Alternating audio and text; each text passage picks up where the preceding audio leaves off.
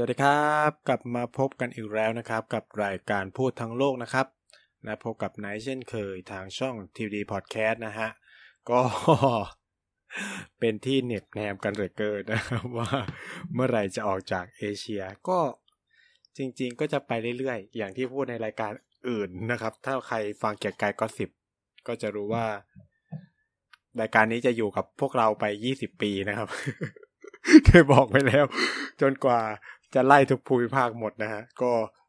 แน่นอนว่าสัปดาห์เนี้ยก็ทุกคนก็น่าจะเห็นแล้วแหละหัวเรื่องคืออะไรนะครับ ซึ่งก็อยากจะตอกย้ำจริงๆมาจากความความเก็บกดความอิงอย่างวะของของรัฐบาลนะ คือเอาเอาอย่างนี้คือ ผมจะไม่ได้มาด่าเขาแน่นอน คือผมจะมา พยายามอธิบายช่วยให้นิดนึงแล้วกัน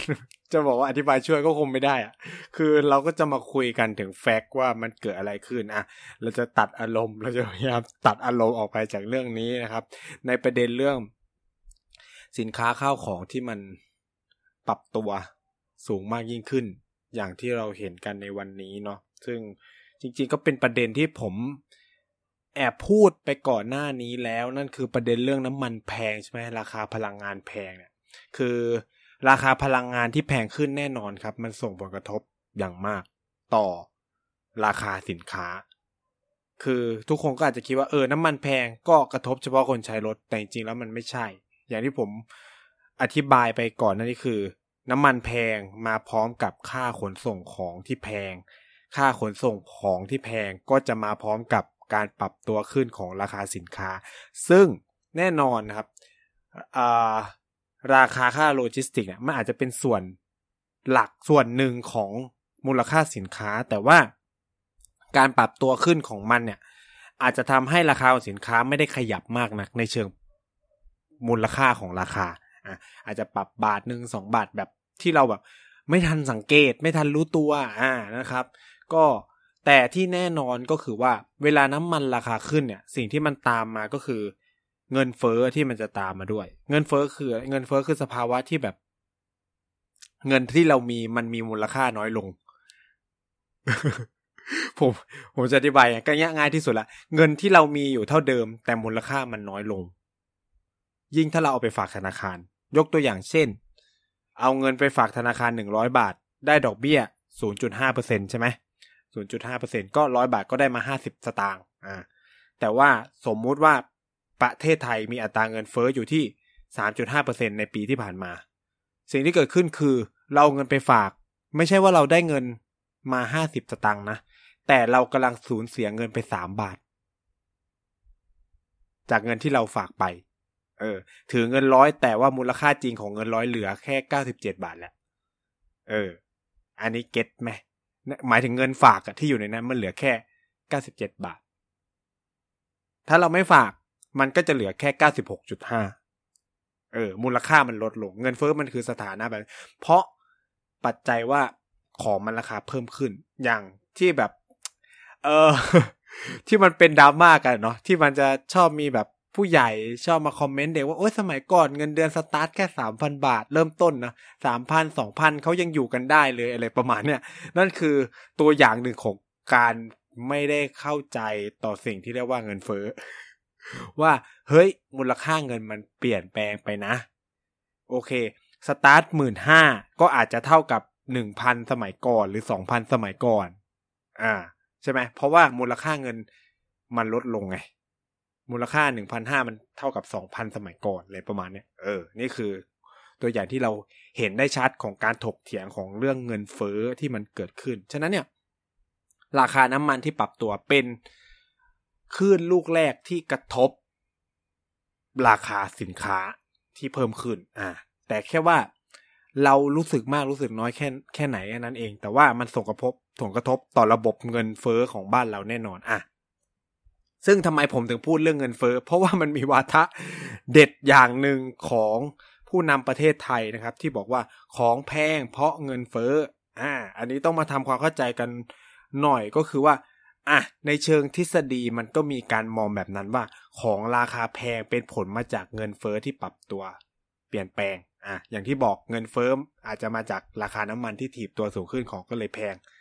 ว่ากันไปนะครับ แต่ว่าในมุมหนึ่งนะครับ ในเชิงเศรษฐศาสตร์แล้วเนี่ย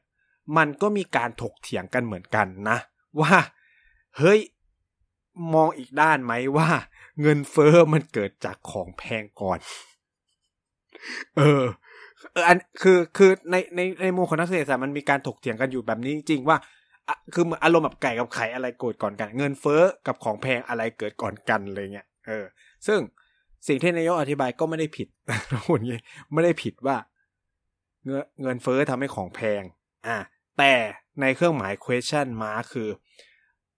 เรากำลังพูดถึงเรื่องอะไรก่อน เรากำลังพูดถึงเรื่องอะไรก่อน ผมยกตัวอย่างเช่น กรณีที่ฮอตคิดและทุกคนกำลังวิ่งวุ่น กุลีกุจอแล้วผมเองก็ยังรู้สึกว่า เฮ้ยมันขนาดนั้นเลยเหรอวะ ก็คือเรื่องหมูแพง อันนี้คือแพงจริง วันนี้เพิ่งไป ซื้อของมาที่ห้างสรรพสินค้าแบบแห่งหนึ่งนะครับ สันคอหมูสามร้อยบาทต่อกิโลพระเจ้า คือกะจะทำคอหมูย่างเลิก คือไม่ไหวคือมันแพงแพงคือคนไม่คือ คือถามว่าผมจ่ายตลาดบ่อยไหม ก็ไม่ได้บ่อยขนาดโอเค ก็คือแบบไปเป็นลูกมือถือของช่วยแม่แค่นั้นแหละ แต่ก็คือแบบไปเจอ เฮ้ยมันก็แพงมากเลยคือ แต่ก่อนมาจจะแบบสองร้อยร้อยกว่าบาทเลยสองพันสองร้อยไม่น่าจะแพงขนาดเนี้ยหรือหมูเนื้อแดงเนี้ยแต่ก่อนร้อยห้าสิบร้อยหกสิบขึ้นไปสองร้อยกว่าเกือบสองร้อยห้าสิบแล้วราคาเนี่ยขึ้นอยู่กับแต่ละพื้นที่ด้วยนะ เพราะว่าแต่ละพื้นที่ก็มีที่เลี้ยงหมูไม่เหมือนกัน ระบบกระจายซัพพลายเขาเรียกว่าอุบอุปทาน ระบบการกระจายสินค้าของแต่ละที่ก็ไม่เหมือนกัน มีแหล่งผลิต หมูแต่ละที่ก็ไม่เหมือนกัน มันก็ทำให้ราคาแต่ละที่ไม่เหมือนกันอีกยิ่งขนส่งไกลราคาหมูก็ยิ่งแพงถูกไหมมันก็เลย ตอนเนี้ยมันก็เกิดปัญหาว่าเออมันมีคนเอาไก่ไปผสมหมูนู่นนั่นเกิดการโกงกันโอ้โห เพราะหมูแพงนะครับ ซึ่งเราคุยกันเรื่องหมูแพง มันก็เป็นประเด็นว่า หมูแพง เกี่ยวอะไรกับเงินเฟ้อเหรอ ที่นายกพูดคำตอบคือ เอาผมพูดแบบตรงๆเลย อาจจะไม่เกี่ยวกันขนาดนั้น เออ คือสิ่งที่คือถ้าผมจะพยายามอธิบายสิ่งที่นายกรัฐมนตรีพยายามจะพูดคือว่าเฮ้ยที่หมูมันราคาแพงเนี่ยเพราะว่าเงินมันเฟ้อนะ เพราะว่าแบบเออมันมันเปลี่ยนแปลงมูลค่ามันก็เปลี่ยนของมันก็เลยแพงขึ้นนู่นนี่นั่น แต่ในความเป็นจริงข้อเท็จจริงแล้วมันไม่ได้เป็นแบบนั้น คือมันต้องไปมองอีกแบบหนึ่งว่าคือ supply มันหาย อุปทานมันหายไปนะครับ มันเลยทำให้สินค้าตัวเนี้ยมันราคาแพง คือถ้าเราเรียนเศรษฐศาสตร์เบื้องต้นที่มันมีเส้น x แกน x แกน y แล้วมีเส้นสองเส้นมาตัดกันอะ่ะ เออ ให้ให้คิดกันแบบนั้นอะ่ะ ก็คือราคาดุลยภาพมันก็คือ ความต้องการซื้อความต้องการขายมันมาตัดกันพอดีมันก็ได้ราคาใช่ไหมเออแต่ในในในความเป็นจริงมันมันไม่ได้แบบเป๊ะๆแบบนั้นนะคือแต่เรามองในเชิงที่สี่มันก็ตัดกันปุ๊บก็ได้ราคาดุลใช่ไหมสิ่งที่มันเกิดคือ เส้นมันจะเบ้ลงเบ้ขึ้นของราคา มันจะเกิดขึ้นจากอะไร เกิดขึ้นจากการปรับตัวของความต้องการซื้อกับความต้องการขายถูกไหม สิ่งที่มันเกิดขึ้นก็คือว่า ความต้องการขายมันหายไป เพราะคนขายน้อย แน่นอนสิ่งที่ตามมาก็คือ คนอยากซื้อเท่าเดิมหรือเพิ่มขึ้น ก็นำมาสู่การที่ของไม่พอ ของไม่พอก็นำมาสู่การที่คนขายมีอำนาจ หรือคนที่ผลิตสินค้าเนี่ยมีอำนาจมาก ก็สามารถตั้งราคาได้ เพิ่มราคาได้เรื่อยๆ ราคามันก็จะดันดันดันดันไปจนถึงจุดที่มันตัดกันพอดีว่าอะอีกคนซื้อแบบ โอ้ยกูไหวคือมันจะมีกลุ่มหนึ่งไหวถึงแค่นี้ แล้วก็มีกลุ่มที่เปลี่ยนไปกินไก่ไปกินไข่อะไรเงี้ยใช่ไหมสิ่งแบบเนี้ยมันก็เลยเกิดสภาพที่ราคามันก็จะถีบตัวขึ้นเรื่อยๆ เพราะว่า คนไทยก็กินหมูไง ใช่ไหมเออพอคนไทยกินหมูสินสินค้าทดแทนมันก็มีแค่ไก่ หรือเนื้อมันก็แพงอยู่แล้วอะไรเงี้ยไก่ปลาอะ ไก่ปลาอะไรอีกวะก็ประมาณนี้ไข่ใช่ไหมเป็นสินค้าทดแทน แต่ว่าอะเราคุยเรื่องหมูให้จบแล้วก็จะไปคุยเรื่องพวกสินค้าเหล่านั้นก็คือว่าพอมันเป็นนะอะไรคือความความต้องการขายมันหายไป ไม่ได้หมายความว่า ผมไม่ได้จะสื่อว่าคนไม่คนขายหมูไม่ได้อยากจะขายหมูนะ แต่มันไม่มีหมูให้ขาย หมูมันเลยแพงนะครับ คือการที่นายกอธิบายมาอธิบายผิดตรงนี้ เพราะว่านายกพยายามอธิบายว่าเออของแพงเพราะเกิดจากเงินเฟ้อเนี่ย มันหมายความว่าของมันมีเท่าเดิมนะ แต่แค่ว่าเงินมันเฟ้อมันเลยทำให้ราคาของสินค้ามันถีบตัวขึ้นไปอัตโนมัติ คือเงินคนมีเยอะอะไรประมาณเนี้ยเออคือมันไม่ได้มีเยอะในทางทฤษฎีหรอก ในในความเป็นจริงหรอก แต่คือมันมันหมายถึงมูลค่าเงินมันมันเปลี่ยนไปอะไรเงี้ยทำให้ของมันต้องเปลี่ยน ราคาอะแต่ว่า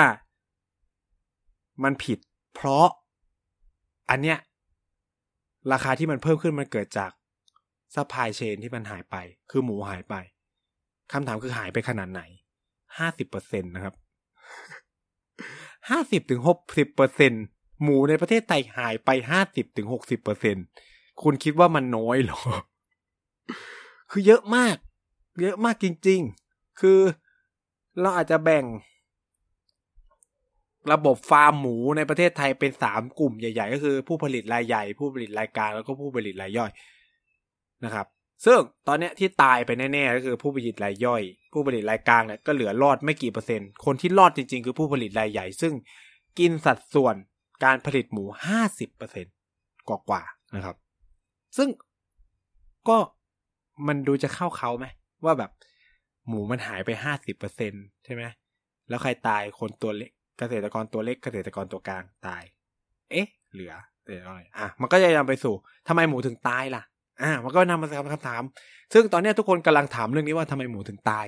ใช่ไหมซึ่งมันก็มีการคุยกันออกมาเยอะแล้วแหละว่ามันมีโรคระบาดซึ่งอันนี้ตลกมากจริง ๆ คือผมจะเล่าแบบนี้อะก็จะเล่าว่า เรื่องโรคระบาดหมูที่มันมาจากโรคอะฮิวาแอฟริกาเนี่ย เป็นข่าวมานานมาก มานานสองสามปีแล้ว ตั้งแต่ไปเรียนที่จีนแรก ๆ คือชาติแรกที่เจออะฮิวาแอฟริการะบาดในหมูเนี่ย คือจีนนะครับ คือผมจำได้เลยวันที่ผมไปจีนเนี่ยเนื้อหมูแพงมาก แล้วจำได้เลยว่า มีป้ายเขียนไว้ที่สนามบินเลยว่า ห้ามนำเข้าเนื้อสัตว์ แล้วก็แบบพริก นู่นนี่นะคือเป็นหมูพอกอะคือเนื้อหมูอะไรเงี้ย ซึ่งโชคดีมากไม่ได้เอากุนเชียงไป ไม่งั้นคือติดตอมอแน่นอนในเวลานั้น คือโชคดีมากว่าไม่ได้เอากุนเชียงไปนะครับ ก็คือตอนนั้นจีนซีเรียสกับการเอาเนื้อหมูเข้ามาก เพราะว่าเขาเกิดระบาด แล้วเนื้อหมูในจีนตอนนั้นคือแพงแบบผูฉีนะครับ แล้วการระบาดก็เริ่มจากจีน แล้วก็กระจายไปทั่วภูมิภาคอาเซียน ฟิลิปปินส์เวียดนามกัมพูชาลาวพม่า มาเลซงมาเลเซียเจอหมดนะครับ เจออีโรคนี้ระบาดหมดตั้งแต่ประมาณสองสามปีที่แล้วละ ความมหัศจรรย์ของประเทศไทยคือ ประเทศไทยตรวจไม่เจอโรคนี้เลยสักครั้ง ไม่ใช่ว่าไม่เจอเลยสักครั้งไม่เจอโรคนี้ ซึ่งฮามากแล้วคือเนี่ย ตอนเนี้ยผมใช้คำว่าซื้อสำนวนไทยเลยครับว่า น้ำลดตอมันก็เลยผุดนะครับ เราก็เลยเริ่มรับรู้ว่า เฮ้ยมันเกิดหมูตาย ก็อย่างที่บอกไอ้ห้าสิบเปอร์เซ็นที่หมูมันตายมันตายไปจากโรคอะไรไงทุกคนก็สงสัยว่ามันต้องเป็นอีไอวาแอฟริกาแน่นอน ASF เนี่ย ต้องเป็นตัวนี้แน่ ๆ อะไรเงี้ย คนก็สืบกันไปสืบกันมาใช่ไหมว่ามันต้องมาจากโรคระบาดตัวนี้นะครับ ซึ่งก็น่าสนใจก็คือ ประเทศรอบข้างไทยเจอหมดไทยรอดเนี่ยคำถามคือ อะ ชื่นชมก่อนถ้าอย่างนั้น ชื่นชมว่า เฮ้ย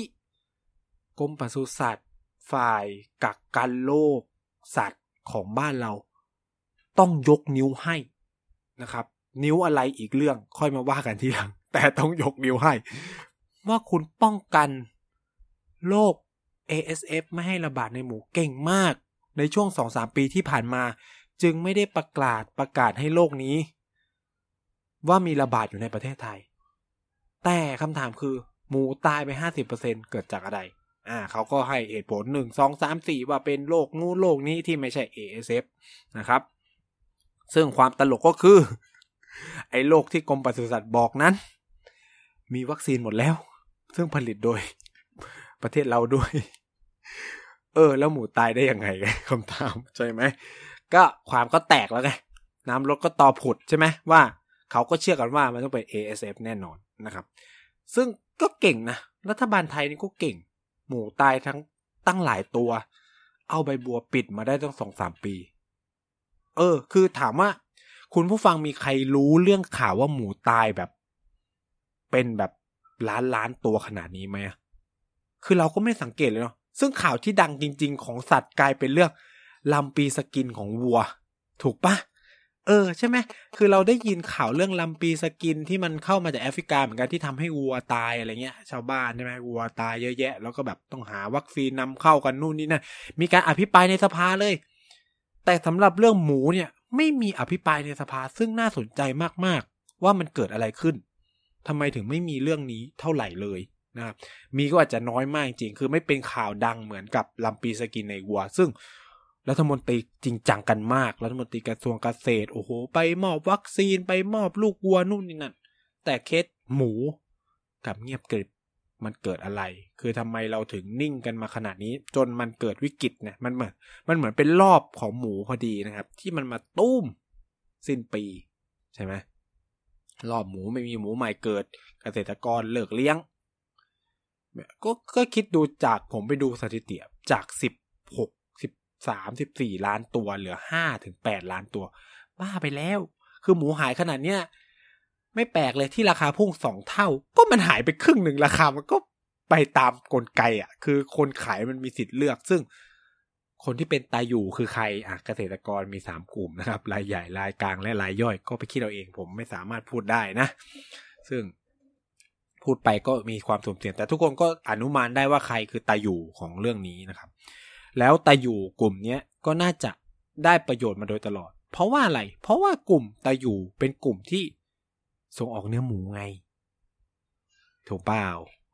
ถ้าคุณส่งออกเนื้อหมู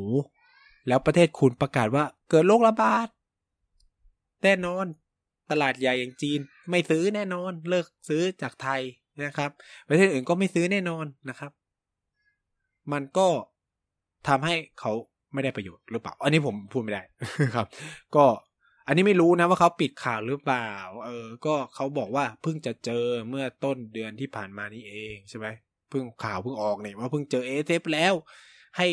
ผู้ออกจดหมายเลยกรมปศุสัตว์ออกจดหมายไปยังผู้ประกอบการว่าให้ระวัง แต่คนเลี้ยงหมูบอกว่า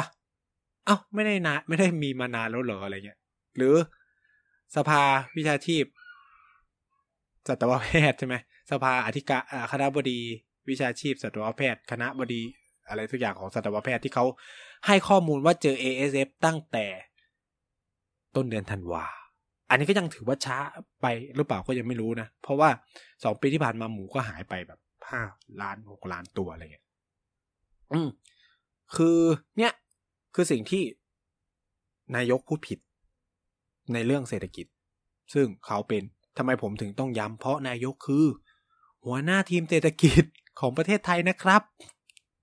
นั่งหัวโต๊ะทีมเศรษฐกิจประเทศไทยนะครับ อืมพลเอกประยุทธ์จันโอชาเป็นหัวหน้าทีมเศรษฐกิจของประเทศไทยนะครับ แต่ทำไมพูดเรื่องนี้แล้ว เป็นงงนะครับ ที่งงกว่านั้น คือเอาจริงผมพูดผมจะ ผมจะเอาเอ่อสิ่งที่แต่ละคนพูดมามาพูดให้ฟังว่ามันมันมีปัญหาในเชิงหลักการ ยังไงบ้างโอเค ผมอาจจะไม่ได้ถูกทั้งหมดนะอะคุณผู้ฟังผมก็ต้องดีแคลร์ไปตรงนี้ว่า ใครจะเชื่อในแบบนั้นก็เชื่อ แต่ในมุมหนึ่งอะมันต้องมองมุมนี้ด้วยนะครับ ว่าเฮ้ยมันมองแบบนั้นไม่ได้มันแพงไม่ได้แพงจากเงินเฟ้อเว้ยแต่มันแพงจากเอ่อหมูที่มันหายไปของมันก็เลยแพง เพราะว่าคนมันหาซื้อไม่ได้ คนขายมันหาซื้อไม่ได้อะอย่าลืมว่าจากหมูมาลงฆ่าสัตว์จากโรงฆ่าสัตว์ไปตลาดเนี่ยมันผ่านหลายมือนะทุกคนก็ต่างแย่งที่จะเอาหมูไปขาย ใช่ไหมแล้วบริษัทใหญ่ๆที่เขามีเชนเยอะๆเขาก็ต้องการหมูเอาไปทำอย่างงู้นอย่างนี้ใช่ไหมเช่นสมมติเราเปิดร้านอาหารเราก็ยังอยากได้หมูที่ดีๆ อยากได้เนื้อหมูไปขายของต่อ มันก็เกิดการแข่งขันกันนะครับ มันก็กลายเป็นเกิดการต่อราคาราคาก็ปรับปรับปรับปรับปรับจนที่เราเห็นแบบนี้ แต่ว่าพูดแบบนี้ รัฐบาลมีกลไกที่จะคุมราคาหมูได้ หลายหลากวิธีเลย แต่ว่า จะใช้หรือเปล่าอีกเรื่องนะครับ ซึ่งวันนี้เราเห็นแล้วแหละว่า สิ่งที่เขาทำเนาะโดยกระทรวงพาณิชย์ที่นำโดยคุณจุรินลักษณะวิเศษคือ เอาหมูไปขายในราคาถูก ซึ่งถามว่าเปิด 600 กว่าจุดประเทศไทยมี 77 จังหวัด จะตกเฉลี่ย ตีกลมๆอะจังหวัดละ 10 จุด ถามว่าครบอำเภอหรือยังในจังหวัดนั้นตกอำเภอละสองจุด หรืออำเภอละสามจุด เองนะครับ ซึ่งคำถามก็คือว่า พอไหมพอกับประชาชนหรือเปล่า คือมันเป็นการเกิดผมพูดเออสำนวนไทยละ ขายผ้าเอาหน้ารอดว่าเออทำแล้วประมาณนี้ แต่ว่าในเชิงระบบแก้อะไรหรือยังก็ยังไม่รู้ แต่ว่ามันมีการคุยกันว่าเขาจะนำเข้าหมูคำถามคือนำเข้าจากที่ไหนคำถามคือนำเข้ามาเนี่ย ใครตายนะ ผู้ประกอบการตายนะครับ เพราะว่าหมูเข้ามาถูก อีหมูที่เลี้ยงกันในประเทศเนี่ยก็แพงอยู่แล้ว เออ ผมลืมพูดไปว่า ไอหมูที่มีอยู่ในประเทศเนี่ย มันก็แพงขึ้นด้วยนะ โดยตัวมันเอง ที่แบบไม่ใช่ว่ามันหายไปในตลาดแล้วทำให้ราคาหมูสดมันแพงนะ เพราะไอหมูตัวตัวก็แพงต่อตัวด้วย เพราะว่าอาหารสัตว์มันแพง เช่นถั่วเหลือง รับราคาขึ้นสามสิบเปอร์เซ็นต์อย่างเงี้ย คือถ้าคุณผู้ฟังไปดูสินค้าเกษตรนะ หลาย ๆ ตัวปรับราคาขึ้นเยอะมาก ยกเว้นข้าว ยกเว้นข้าว อันอื่น แพง แพงขึ้นหมด ถั่วลงถั่วเหลืองปาล์มเปิมนะครับ ราคาปรับขึ้นหมดเลยนะน้ำมันปาล์มก็แพงขึ้นใช่ไหมเนี่ยพอตัวหมูก็แพงขึ้นโดยอัตโนมัติ ฉะนั้นเนี่ยคนเลี้ยงหมูก็มีต้นทุนในการเลี้ยงที่สูงขึ้น ถ้าวันดีคืนดี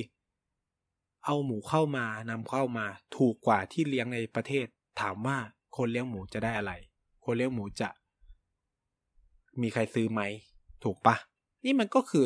เป็นปัญหาในเชิงระบบอีกว่า อะก็ยากแหละที่ คือถ้าจะนำเข้าก็ต้องมีการกำหนดโคตามีการกำหนดว่าจะต้องประมาณไหนอะไรยังไง ถามว่าเอาเข้ามาใครนำเข้าได้บ้าง อ่า อันนี้ต้องตอบให้ได้ให้หมด ซึ่งตรงนี้แหละ เป็นอะไรที่ต้องมาจับตามองในอนาคตว่าเขาจะใช้นโยบายอะไรนะ กับการจัดการเรื่องหมูนะครับ ซึ่งไม่หมูเลย เพราะว่ารัฐมนตรีไม่พากันตอบทักคนเลี่ยงที่จะตอบกันหมดนะครับถึงเนี่ยพอหมูแพงมันก็จะเป็นลูกโซ่นะครับ สินค้าตัวอื่นจะแพงตาม เพราะว่าอะไรคนจะหนีไปกิน อย่างอื่น ใช่ไหมหมูแพงหนีไปกินไก่ เออ มันจะชอบมีสำนวนหมูแพงก็ไปกินไก่อะคือในคอนเซปต์ ก็คือมันคือสินค้ากึ่งกระประมาณทดแทนกันได้อะไรเงี้ยแต่ว่ามันจะทำให้ไก่แพงตาม เพราะอะไรเพราะวันดีคืนดีไก่อ่าปริมาณคนซื้อกับปริมาณคนขายมันอยู่ตรงจุดดุลภาพราคามันอยู่ตรงจุดนี้ วันดีคืนดี เฮ้ยคนอยากซื้อเพิ่มขึ้นแบบสมมุติเท่าตัว เพราะอย่างที่บอกหมูมันหายไปครึ่งหนึ่งอะคนที่เคยกินหมูครึ่งหนึ่งวันนี้มากินไก่ มันก็ทำให้อะไก่ผลิตได้เท่าเดิมและคนอยากกินเยอะขึ้น มันก็ผลักให้ราคาสูงขึ้นไปโดยอัตโนมัติถูกไหมมันก็จะเป็นระบบ อะทีนี้อ้าวไก่แพงกูนี้ไปกินไข่อ้าวไข่ก็ไปแบบเดียวกัน ทีนี้ก็จบกันแล้วครับ ต่อไปก็มีข้าวอย่างเดียวที่ถูกนะก็จะได้กินข้าวกับน้ำปลาอ๋อไปน้ำปลาแพ้อีกอะกินปลากระป๋องอันนู้นนี่นั่นก็ไปกันหมดใช่ไหมมันนี่มันคือระบบหมดเลย ถ้าคุณแก้หมูแพงไม่ได้ อย่าคิดว่ามันง่ายนะครับ ว่ามันจะแบบไม่กระทบอะไร ไม่ใช่นะ คือมันไปหมดนะ ทั้งระบบ คือตั้งแต่น้ำมันแพงแล้ว คือถ้าคุณคุมน้ำมันไม่ได้ปุ๊บ มันก็ไปหมด แต่แน่นอนน้ำมันอาจจะต้องแบกเยอะมาก แต่ผมเคยพูดไปในเรื่องน้ำมันแล้วคุณควรช่วยพวกภาคขนส่ง เพื่อให้เขามันก็จะทำให้ตึงราคาไอ้นี่หมดอะคือทุกอย่างมันอยู่ที่ ที่แนวคิดแล้วกันนะครับ เนี่ยเหมือนเขาจะขึ้นค่าคือก๊าซอะก๊าซถังแก๊สก๊าซหุงต้มอะไรเงี้ย ก็สุดท้ายก็ชะลอออกไป เพราะต้องก็เขาก็ต้องรู้ว่าตอนเนี้ยมันไปหมดไงคือเนี่ยหมูแพงไก่แพงปุ๊บอาหารตามสั่งแพง แพงหมดมันก็ไปเป็นระบบ แล้วนี่ถ้าเอาแก๊สขึ้นอีก เอาคิดสภาพแก๊สขึ้นอีก ราคาอาหารตามสั่งขึ้นอีก ตายครับ ถ้าย้อนกลับไปฟังเรื่องคาซัคสถานปัญหาของการประท้วงที่มันเผาการชิบหายไปปวกเกิดจากอะไรก็ขึ้นค่าก๊าซนี่แหละ เพราะมันไปทั้งระบบคือคนมันยอมรับไม่ได้หรอก ใช่ไหม เออ อันนี้ก็คือยังมีจิตสำนึกผมใช้คำนี้ว่า เออ มันเอาเงินมาใช้ให้มันถูกที่ถูกทางอะ เออ คือผมไม่ได้ซีเรียสนะกับการจะเอากู้เงินมาพยุงราคาน้ำมัน กู้เงินมาพยุงราคาแก๊สหรืออะไรเงี้ย คือรู้อันนี้คนส่วนใหญ่ไม่ได้ประโยชน์อะ เข้าใจไหมคือคนส่วนใหญ่มันได้ประโยชน์ หรือกู้เงินมาเนี่ยแบบเรื่องโควิดแหละคนส่วนใหญ่มันได้ประโยชน์เราก็ต้องยอมรับใช่ไหมแต่ว่ามันจะมีโครงการแปลกๆ ผมเคยพูดแล้ว เงินที่กู้มาในช่วงโควิด เอาไปใช้โครงการภัยแล้ง คนส่วนใหญ่ได้ประโยชน์หรือเปล่า แน่นอนเกษตรกรได้ แต่ถามว่ามันเกี่ยวอะไรกับเงินกู้โควิด ไม่เกี่ยวแล้ว ถามว่าคนไทยทุกคนต้องมาแบกรับตรงนี้ ก็ไม่โอเคนะ คือ ถูกไหมเออ ทุกคนก็มาเห็นใจเกษตรกรนู่นนี่นั่น โอเค แต่ว่า มันเป็นเงินกู้ไง คือถ้าเป็นเงินที่ยูเก็บภาษีมาได้ มันก็ไม่ได้มีปัญหา แต่นี่คือทุกคนต้องไปแบกตรงนี้นะ หรือ เนี่ย จะเอาเงินกู้มาใช้กับ แน่นอนเขาไม่บอกไม่บอกว่าเขาอะใช้เงินกู้ไปกับการซื้ออาวุธ เพราะว่าเขาบอกว่าเป็นไปตามงบประมาณประจำปี แต่ว่างบที่เกินดุลมามาจากการกู้เงินไปโปะอยู่ดี ฉะนั้นเนี่ยการซื้ออาวุธคำถามคือใครได้ประโยชน์ ใครได้ประโยชน์จากการซื้ออาวุธ คือคือหลายท่านก็อาจจะพูดว่า เอ้ยมันเป็นอย่างซื้ออีกเครื่องบิน F35 เนี่ยฮามากคือคำถามคือว่ากองทัพอากาศ เอาใจทำจิตใจทำด้วยอะไรถึงกล้ายื่นเรื่องนี้เข้าไปในคอรมอก่อน คือบางคนพูดว่าการผ่านพรมไม่ได้หมายความว่าจะถูกบรรจุในพรบงบประมาณ อะ อันนี้ถูกนะครับ ถูกก็คือว่าผ่านมติครมต่อไปก็จะเป็นกรรมาธิการ งบประมาณที่เขาจะต้องไปตัดไปนู่นไปนี่ว่า อันนี้ใช้ไม่จำเป็นนู่นนี่นั่น ซึ่งเหมือนกับกรณีของเรือดำน้ำที่ถูกตัดทิ้งไป ซึ่งมันสมควรโดนตัดอยู่แล้วนะครับ เพราะว่าเป็นซื้อใหม่ ถ้าเป็นลำเก่าก็โอเคไปใช่ไหมเพราะว่าเป็นงบผูกพัน แต่นี่คือเหมือนมันจะซื้อใหม่ใช่ไหม คือเป็นลำที่สองลำที่สามแต่มันอยู่ในสัญญาที่เขาคุยกับจีนอยู่แล้วแหละ แต่แค่ว่าผมคิดว่ามันดิวได้มันคุยได้ อยู่ที่ว่าจะคุยหรือไม่คุย แต่ล่าสุดเนี่ยจะซื้อเครื่องบิน อันนี้คือซื้อใหม่ตั้งโครงการขึ้นมาใหม่เพราะบอกว่าเครื่องเก่า ใช้ไม่ค่อยได้เอามาทดแทน F16 หรืออะไรนี่แหละนะถามว่ามีเครื่องบินดีๆ ดีไหมดี อะ อันนี้ก็ต้องยอมรับว่าดี จะใช้ไม่ใช้อีกเรื่อง เพราะว่าคือเรื่องประเด็นนโยบายความมั่นคงประเด็นความของทหารเนี่ย มันได้ใช้เมื่อได้ใช้ แต่ถ้าไม่มีเมื่อไหร่ก็ชิบหาย อะ เป็นแบบนั้น แต่คำถามคือคำถามคือ มันถูกเวลาไหม มันถูกเวลาไหม คือ การซื้อ F10 35 วันนี้เนี่ย มันมาพร้อมกับการมองว่า ภายในสี่ห้าปีข้างหน้า เราอาจจะเจอสงครามไหม เออ อันนี้มันมาจากการวิเคราะห์แบบนี้ไหม คือถ้ามันไม่วิเคราะห์เนี้ย มันเอาออกไปได้ก่อน เพราะว่าอะไร เพราะว่าเวลานี้เงินทุกบาททุกสตางค์มันควรใช้อย่าง พิถีพิถันที่สุดอะเข้าใจปะเพราะมันเป็นเงินกู้แน่ๆ มันไม่ได้เป็นเงินธรรมดานะครับ แล้วนี่คือ ปีนี้ประเทศไทยจะต้องหนี้สานะชนเพดานเกินเพดานที่เคยตั้งกรอบไว้อย่างแน่นอน ซึ่งเขาแก้ไปแล้วนะครับ มันเกินไปแล้ว ตอนแรกมันตั้งเพดานไว้หกสิบ ปรับไปเจ็ดสิบเดี๋ยวก็ชนอีกก็ไปต้องต้องแก้ใหม่อีกเพื่อให้เกิน เรามีวินัยการเงินการคลังกันอยู่ว่าห้ามหนี้สาธารณะต่อ GDP เกินหกสิบแต่ตอนนี้ซัดไปหกสิบแปดหรือเปล่า เกินไปเยอะแล้วอะจะหกสิบเก้าแล้วมั้งนะครับ ซึ่งตรงนี้แหละครับ มันน่าสนใจคือ อย่างที่ผมพูดคือกู้เงินมา ใช้กับส่วนรวมเอามาพยุงราคาแก๊สเอามันจะเอาเต็มที่เรื่องเศรษฐกิจใช่ไหมล่ะ มันก็ต้องคุยกัน เพราะว่าของพวกนี้มันมันจำเป็นอะ่ะ เออ จะบอกว่าไม่จำเป็นก็กระไรอยู่ อะนี่อันนี้ นี่สาธารณะปัจจุบันของประเทศไทยอยู่ที่ห้าสิบเก้าจุดห้าแปดอะผมพูดผิดว่ามันเกินไปหกสิบแล้ว มันกำลังจะเกินหกสิบเพดาน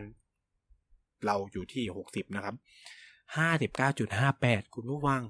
มีหนี้สาธารณะรวมอยู่ที่เก้าจุดหกล้านล้านบาทเก้าจุดหกล้านล้านนะ GDP ต่อปีเราประมาณสามถึงสี่ล้านล้าน ประมาณนี้นะครับ หนี้ที่รัฐบาลกู้โดยตรงเจ็ดจุดเจ็ดล้านนะครับ จากเก้าล้านกว่า ก็คือเป็นหนี้เอกชนที่อื่นๆอะของรัฐวิสาหกิจที่ไปล้ำคับประกัน นี่กู้ล่วงหน้าอื่นๆอะไรเงี้ยราวๆ หลักแสนล้าน ถูกไหมประมาณล้าน เออ ประมาณ ประมาณ ไม่สิ นี่รัฐบาลทั้งหมดแปดจุดห้าล้านล้านนะครับ เออ นี่รัฐวิสาหกิจประมาณแปดแสนล้านนะครับ อะ ประมาณนี้เป็นเลขคร่าวๆที่ให้ดูว่ามันเกิดอะไรขึ้นนะฮะ ซึ่งเลิกพูดได้แล้ว ว่ามันเป็นหนี้ จากจำนำจากนู่นเนี่ย โอเค มันยังมีหนี้จาก จำนำข้าวหลงเหลืออยู่บ้าง แต่หนี้ก้อนนั้นน่ะสักสองล้านสองแสนกว่าล้านมั้งอืม แต่ว่าหนี้ก้อนใหม่ๆเนี่ย ส่วนใหญ่จะมาจากหลังโควิดนี่เราน่าจะกู้ไปเป็นแบบเกือบสองล้านล้านแล้วนะผมเข้าใจว่าอย่างนั้นแล้วนะเออ ซึ่งอย่างที่พูดไป การกู้เงินมาไม่ใช่เรื่องผิด และงี้เกินเพดานไม่ใช่สิ่งผิดนะคือผมต้องทำความเข้าใจคุณผู้ฟัง ใหม่ก่อนว่า เฮ้ยการที่สัดส่วนหนี้สาธารณะต่อ GDP มันมันเยอะมากเลยไม่ได้หมายความว่าเราไม่มีเราถังแตกหรืออะไรเอออาจจะมองว่าถังแตกก็ได้หรืออะไรเงี้ย แต่ว่า มันคือพูดว่ามันเก็บรายได้ได้ไม่ตรงเป้ามากกว่า มันไม่มันก็เลยต้องกู้มาอุด ถังแตกมันคือมันไม่มีเงินจะจ่ายแล้วอะเออแต่นี่คือเรายังสามารถกู้ได้อยู่ คือเรามีศักยภาพ เพราะเรามีเงินคงคลังอยู่นะครับ คืออธิบายแบบนี้คือ ญี่ปุ่นนี่สาธารณะต่อ GDP เนี่ยเขาซัดไปเกือบสองร้อยกว่าเปอร์เซ็นต์เลยนะสองร้อยกว่าเปอร์เซ็นต์นะครับ เพราะว่าเขาใช้ระบบการออกพันธบัตรแบบเนี้ยไปทำโครงการนู้นโครงการนี้ แล้วคนญี่ปุ่นก็ไม่รู้จะออม คือออมจนไม่รู้จะออมยังไง แล้วคนญี่ปุ่นออมเงินเก่งมากสำหรับในเคสไทยเนี่ย คุณผู้ฟังเคยได้ยินพวกพันธบัตรออมทรัพย์รัฐบาลพันธบัตรมั่งคั่งสี่ปีห้าปีอะไรแบบนี้ไหมนั่นแหละครับ มันคือเงินกู้ ที่รัฐบาลกู้คือเขามันคือกู้หนี้ในประเทศ ซึ่งญี่ปุ่นก็ทำแบบนี้ คือในปี 40 เนี่ยที่เราเกิดวิกฤตเพราะว่าระบบพวกเรื่องของเราอะมันไม่แข็งแรง เราเลยไม่สามารถไปกู้ เราเลยไม่สามารถกู้ภายในประเทศได้ มันก็เลยล้มหมด แต่ว่าปัจจุบันเนี่ยระบบพันธบัตรรัฐบาล หรือระบบตราสารหนี้อะไรเงี้ยพวกเราค่อนข้างเข้มแข็งและ มันก็เลยเกิดการออกบอลพวกเนี้ยเวลาจะใช้เงินปุ๊บปุ๊บปุ๊บถามว่ามันคิดเป็นหนี้ไหมคิดเป็นหนี้แต่เป็นหนี้ในประเทศนะครับ ซึ่ง งงผมงงมากจริง ผมมาพยายามจะซื้อหลายทีแล้ว ตื่นมาไม่ทันซื้อสักที มันสะท้อนเห็นว่าประเทศไทยนี่เหลื่อมล้ำมากนะ คนไม่มีคือไม่มีจริง ๆ คนมีเนี่ยคิดสภาพว่าประกาศพันธบัตรห้าหมื่นห้ายอดทั้งหมดห้าหมื่นห้าหมื่นล้าน ไม่ถึงครึ่งชั่วโมงขายหมด จะจะบอกคนไทยจนก็จน จะบอกคนไทยรวย มันก็มีคนรวยโคตรๆจริง ๆ คือพวกคือต้องพูดว่าคนพวกกลุ่มเนี้ยก็คือฝากเงินในธนาคารมันได้เงินน้อยกว่าเอามาลงกับพันธบัตรไง ฉะนั้นก็ลงกับพันธบัตรคุ้มกว่า ใช่ไหมละ่ะ อืมฉะนั้นนี่ไปเนี่ยคือ ฉะนั้นบอกว่าบอกเลยว่า กู้มาไม่ได้มีปัญหาแต่ใช้กับอะไร แค่นั้นแหละ คือเนี่ย อย่างที่บอกกู้มาเอาไปซื้อกับรถถังไปซื้อเครื่องบินอะไรเงี้ย มันก็ไม่ใช่เรื่อง อันนี้ก็คือต้องว่ากันจริง ๆ นะ คือผมก็ยังงงว่าเฮ้ยกองทัพอากาศก็ใจกล้าเนาะ ในสภาพที่ข้าวยากหมากแพงขนาดนี้เนี่ย คือเงินทุกบาททุกสตางค์มันควรไปลงกับเศรษฐกิจหมดเลย ซึ่งก็ตลกอีก ตลกเข้าไปใหญ่คืออรองนายกฝ่ายเศรษฐกิจคุณสุพัฒนาพงศ์พูดว่าของแพงเป็นเรื่องดี เพราะหมายถึงเศรษฐกิจกำลังฟื้นฟู อันนี้ก็หามากขัดแย้งกับนักเศรษฐศาสตร์ธนาคารโลก ที่บอกว่า เพราะว่า ของแพงนำมาสู่เงินเฟ้อด้วยใช่ไหมของแพงนำมาอยู่เงินเฟ้อซึ่งเงินเฟ้อเงินเฟ้อแบบเนี้ยไม่เป็นผลดีต่อเศรษฐกิจ คือนักเศรษฐศาสตร์ธนาคารโลกถึงจะบอกถึงก็บอกว่าเดี๋ยวโลกอาจจะเจอปัญหาเศรษฐกิจถดถอยไปถึงปีหน้าเลยนะ จากปัญหาเรื่องเงินเฟ้อเนี่ย คือเนี้ยคือผมก็จะแบบ เอา้า แล้วคุณสุพัฒนพงศ์ เอาความใจกล้าจากไหน คือโอเคข่าวอาจจะตัดหรืออะไรหรือเปล่าพูดไม่ครบหรือเปล่า แต่ผมพยายามเข้าไปอ่านแล้ว คือเขาพยายามจะสื่อว่า การที่สินค้าแพงหมายถึงเศรษฐกิจกำลังฟื้นตัวคนกลับมาใช้จ่ายมากขึ้นนู่นนี่นั่นอะไรเงี้ย แต่คำถามคือว่ามันเป็นแบบนั้นจริงเหรอ อย่างที่บอกไง คนไม่ได้มาจากการจับจ่ายใช้สอยเยอะเว้ย มันเกิดจากของมันมีน้อยแล้วของมันเลยแพงก็ใช่ไหม แล้วพอแล้วถ้ามันเป็นแบบนี้หมายความว่าไคนก็คือมีตังค์เท่าเดิม แต่ไม่มีปัญญาจะซื้อเข้าใจไหมคือถ้าคิดแบบคุณสุภัทรพัฒงอะคือเขากำลังคิดว่า คนมีเงินเหลือก็เลยออกไปจ่ายเงิน ของมันก็เลยแพง แต่ว่าโลกแห่งความเป็นจริงของประเทศเราในวันนี้คือ ของมันมีน้อย ของมันแพง ตอนเนี้ยคนเลยมีตังค์แต่ตังค์ที่มีอะซื้อของนั้นไม่ได้แหละ เออ คือนี่มันคืออะไรที่แบบกับตลปัดไปหมดประเทศไทยชัยโยนะครับ คือเกิดอะไรขึ้น คือพังอะ คือพูดตรงว่า ถ้าไปคือเอาเราเอาคิดง่ายๆนะตั้งแต่หมูแพงมาเนี่ยก็รัฐบาลให้อะไรชัดเจนกับเราบ้าง ไม่มีคุณจุลินนี่ไม่พูดเลยไปหาเสียงอย่างเดียวเลยนะครับ หาเสียงเลย คือถ้าใครเป็นคนชุมพรเป็นคนสงขานะครับ ช่วยบอกหน่อยครับว่าเขามีการพูดไหมว่าจะแก้ราคาหมูยังไง แก้ราคาแมสยังไง แก้ ATK หายไปจากระบบยังไงนะครับ คือนี่คือเขาเป็นคนดูแลโดยตรงนะฮะ ฝากคนสงขาคนชุมพรด้วยนะครับ ช่วยถามแกให้หน่อยนะว่า จะแก้ปัญหาเหล่านี้ยังไงนะครับ หรือถามคุณเฉลิมชัยสีอ่อนก็ได้ว่า จะแก้ปัญหา ASF ยังไงนู่นนี่นั่น คือแน่นอนคุณเจอ AFS คุณส่งออกหมูไม่ได้อยู่แล้ว มันก็เลยเกิดการห้ามส่งออกหมู ซึ่งซึ่งก็แบบคือพอเราอ่านพวกนี้มันออกอะ คืออ่านออกมันก็จะแบบอ๋อมันเป็นแบบนี้ ทุกอย่างมันเป็นสเต็ปคือถามว่า คนส่งออกหมูจะส่งออกหมูเพื่อ ในเมื่อหมูในประเทศขายแพงขนาดเนี้ยใช่ไหมก็ไม่มีเหตุว่าให้ต้องส่งไปขายแล้ว ขายได้ดีก็แค่กำไรจะเป่งแล้วคือเทียบกับหมูจีนตอนนี้ก็ยังถือว่าไทยแพงกว่าด้วยนะเออนะครับ คือแบบ เออ ประเทศไทยนะคือ อ่า คุณผู้ฟังก็จะถามผมว่า อ่า แล้วถ้าเป็นคนไหน อ่า มาบ่นอย่างนี้จะแก้ปัญหานี้ยังไงนะครับ อย่างที่บอกสิ่งสำคัญคือ มันอาจจะต้องตึงราคา คือหนึ่งคือช่วยเกษตรกรที่ฟาร์มก่อน ให้เขาไม่ขายหมูแพงออกไปนะครับ คือกระทรวงพาณิชย์มีหลายสิ่งหลายอย่างอยู่ในมือ แต่แค่จะหยิบออกมาใช้หรือเปล่าแค่นั้นเอง คือประเทศไทยเนี่ยเป็นโลก แปลกๆประการหนึ่ง เช่น กลัวแทรกแซงตลาดแล้วมีปัญหา เพราะถือว่ามันเป็นเรื่องของเอกชนอะไรเงี้ย ซึ่ง มันเอาไปแล้วอะเรื่องแบบเนี้ยคือในความเป็นจริงอะ รัดแทรกแซงตลาดเยอะมากเนาะยิ่งถ้ามันเป็นเรื่องของแบบเนี้ยที่มันแบบคุณสุ่มเสี่ยงว่าจะเกิดวิกฤตเศรษฐกิจในเวลาต่อไป คุณไม่ยื่นมือเข้ามาช่วยอะ่ะ ก็เจ๊งคามือคุณอยู่ดีนะ เออ มันก็แทรกแซงไปสิ อุดหนุนเข้าไปสิ นู่นนี่นั่นใช่ไหม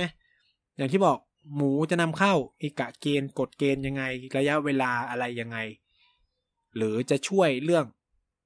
เอ่อ สินเชื่อเนี่ย ตอนนี้เริ่มมากระตุ้นเรื่องสินเชื่อให้คนกลับไปเลี้ยงหมูถามว่ากว่าหมูจะโตเหอะ ใช่ไหมคือวิกฤตนี้จะจนถึงปีหน้าฉะนั้นคุณรู้ว่ามันจะไปไก่ อะ ไก่เรา professional อยู่แล้ว คุณต้องยอมรับว่าประเทศเรานี่ professional เรื่องไก่แน่ๆนะครับ เรามีฟาร์มทั่วโลกนะครับ บริษัทหนึ่งของประเทศไทยเนี่ย เป็นผู้ผลิตไก่ทั้งในไทยและในหลาย ๆ ประเทศบนโลกนี้นะครับ เรา professional อยู่แล้ว คุยกับเขา นู่นนี่นั่นไก่เราเพิ่มการผลิตได้อยู่แล้วเพราะมันออกจากไข่แป๊บเดียวมันก็โตถูกปะมันไม่เหมือนหมู หมูมันเลี้ยงหลายวัน มันเลี้ยงหลายเดือน แต่ไก่เนี่ยสามสี่เดือนก็ได้แล้วใช่ไหม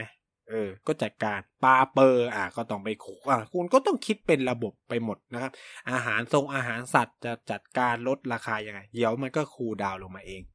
นะ เห็นไหม อย่าบอกให้ไปกิน แต่โชคดีอย่างหนึ่งคือ ผักไม่แพงแล้วก็ต้องยอมรับก็คือช่วงนี้ก็อาจจะต้องทานมังสวิรัตไปสักพักหนึ่งนะฮะไข่ผักไข่ผักนะฮะแต่มันก็ไม่ไหวนะนานๆทีก็ต้องกินหมูบ้างอะไรเงี้ยเออเงี้ยสิ่งต่อมาคือ ในเมื่อหมูแพง คุณก็เพิ่มรายได้คน อีกวิธีเลย ใช่ไหม